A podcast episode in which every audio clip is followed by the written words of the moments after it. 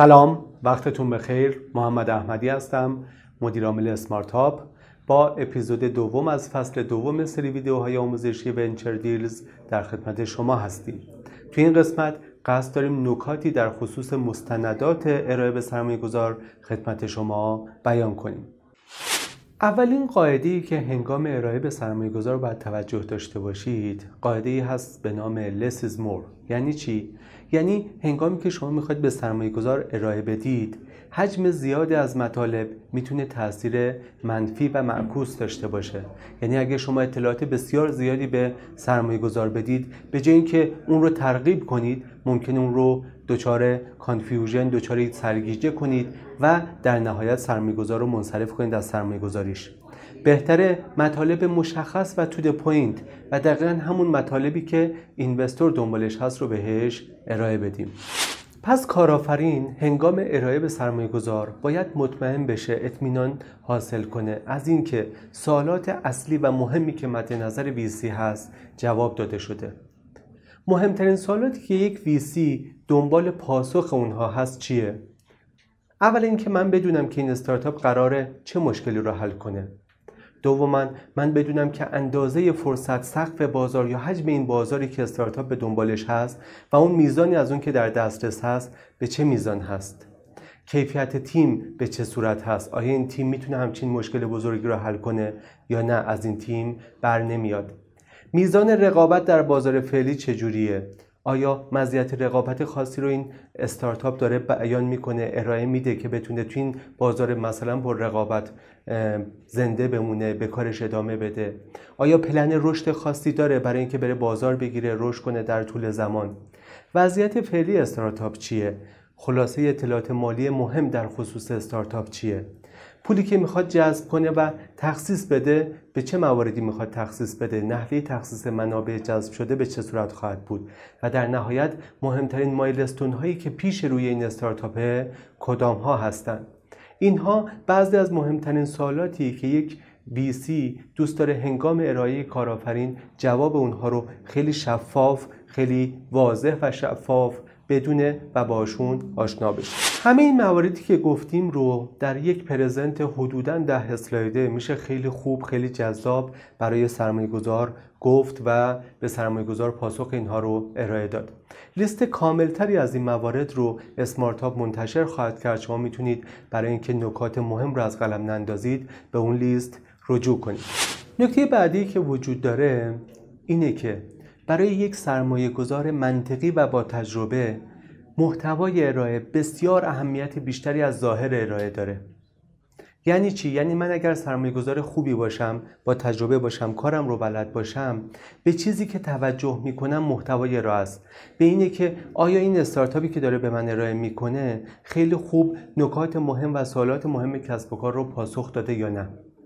اما علیرغم این مسئله باید اذعان کنیم که در وضعیت فعلی اکوسیستم استارتاپی ما بسیاری از سرمایه گذارها تحت تاثیر نحوه ارائه تحت تاثیر ظاهر ارائه قرار می گیرند اگر یک استارتاپ استوری تلینگ و روایت خوبی رو بتونه ارائه بده بسیاری از سرمایه گذاران فعلی اکوسیستم ما رو می‌تونه قانع کنه و می‌تونه والیویشن خوبی از اونها بگیره. اگر شما به برخی از جشنواره ها و رقابت هایی که بین استارتاپ ها هست توجه کنید می‌بینید که برنده اونها لزوما استارتاپی نیست که traction خوبی در بازار ساخته. ممکنه استارتاپی باشه که روایت بسیار جذابتری رو داره ارائه میده. ما اصلی در مالی داریم که بیان می‌کنه substance over form برای ما محتوا رجحان داره بر ظاهر. برای ما باطن یک کسب و کار و traction اون بر ظاهر کسب و کار. رجحان داره. این مسئله که هم استارتاپ ها و هم VC ها در نهایت باید بهش توجه کنند مواردی که اشاره کردیم معناش این نیست که ارائه خوب روایت خوب ظاهر خوب present مهم نیستند. فقط به این نکته تاکید کردیم که دوچار مشکلی که بعضی از استارتاپ ها میشن یا دوچار مشکلی که بعضی از VC ها میشن نباید بشیم. اهمیت ظاهر از اهمیت محتوای کسب و کار بیشتر نیست. این نکته رو نباید فراموش کنید. و یک نکته نهایی رو هم اضافه کنم. برای استارتاپ هایی که consumer facing product دارن یعنی محصولی دارن که در نهایت قراره با یک مشتری نهایی خرد رابطه داشته باشه و design اون product مهمه ظاهر ارائه بسیار مهم میشه. یعنی من یه VC به این توجه می‌کنم که این استارتاپ ظاهر پرزنتش اصلا جذاب نیست. چجوری می‌خواد یک پروداکت جذاب برای مشتری نهایی طراحی کنه؟ اگر بخوام همین بحث ها رو خلاصه کنم اینه که ما باید وزن و اهمیت محتوای ارائه و ظاهر ارائه رو به خوبی بتونیم تشخیص بدیم و بین اونها تقسیم بندی مناسبی داشته باشیم. نکته بعدی که هنگام ارائه به سرمایه‌گذار ممکنه از یک کارآفرین خواسته بشه detailed financial model هست. یعنی یک مدل مالی با جزئیات. مثلا از شما یک Excel ی بخوان که در اون درآمدها و هزینه هاتون رو پیش بینی کنید و بر اساس اون بخوان کسب و کار شما رو ارزش گذاری کنن. چیزی که در خصوص early stage ما می‌دونیم و ازش مطمئن هستیم اینه که مدل های دارای جزئیات مدل های مالی دارای جزئیات حتما غلط هستند. حتما پیش هاشون اشتباه از کار در میاد. به طور خلاصه این مدل ها کاربرد چندانی نخواهند داشت. اما یا این مسئله به این معنیه که ما هیچ استفاده از یک مدل مالی نمی‌تونیم بکنیم. جوابش منفیه. ما هنگام بررسی مدل های مالی که یک استارتاپ به ما ارائه میده چند نکته رو می‌تونیم ازش در بیاریم. یک ما می‌دونیم که حتما پیش بینی درآمدهای اونها غلطه. اما مفروضاتی که پس پیش بینی درآمد اونها هست برای ما مهمه.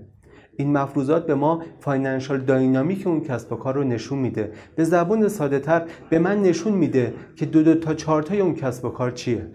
پس مفروضات درآمدی کسب و کار برای ما مهمه. هرچند که درآمدهایی که پیش بینی میشه اهمیت خاصی نخواهد داشت. نکته بعدی برن ریت یا هزینه های ماهانه که برای کسب و کار دیده شده بسیار برای ما مهم هست. ما حتما باید اونها رو به طور مرتب چک کنیم و ببینیم که آیا طبق برنامه پیش میرن یا خیر. و بالاخره آخرین نکته که در خصوص مستندات ارائه به سرمایه گذار توی این اپیزود قصد دارم برای شما بیان کنم بحث دمو هست. اگر محصولی دارید مثلا یک اپلیکیشن که قراره به زودی ریلیس بشه دمو و نمایش اون در جلسات ارائه می‌تونه بسیار تاثیرگذار باشه. وقتی ما یک محصول رو ببینیم حس کنیم و اون رو به صورت ملموس ببینیم مطمئنا برای ما عینیت بیشتری ایجاد می‌کنه و اطمینانمون به این که چیزی وجود داره رو بسیار بالاتر می‌بره. بنابراین یک دموی خوب رو هرگز فراموش نکنید. در اپیزود بعدی که اپیزود آخر از فصل دوم خواهد بود نکات تکمیلی در خصوص fundraising رو برای شما بیان خواهیم کرد. با ما همراه باشید.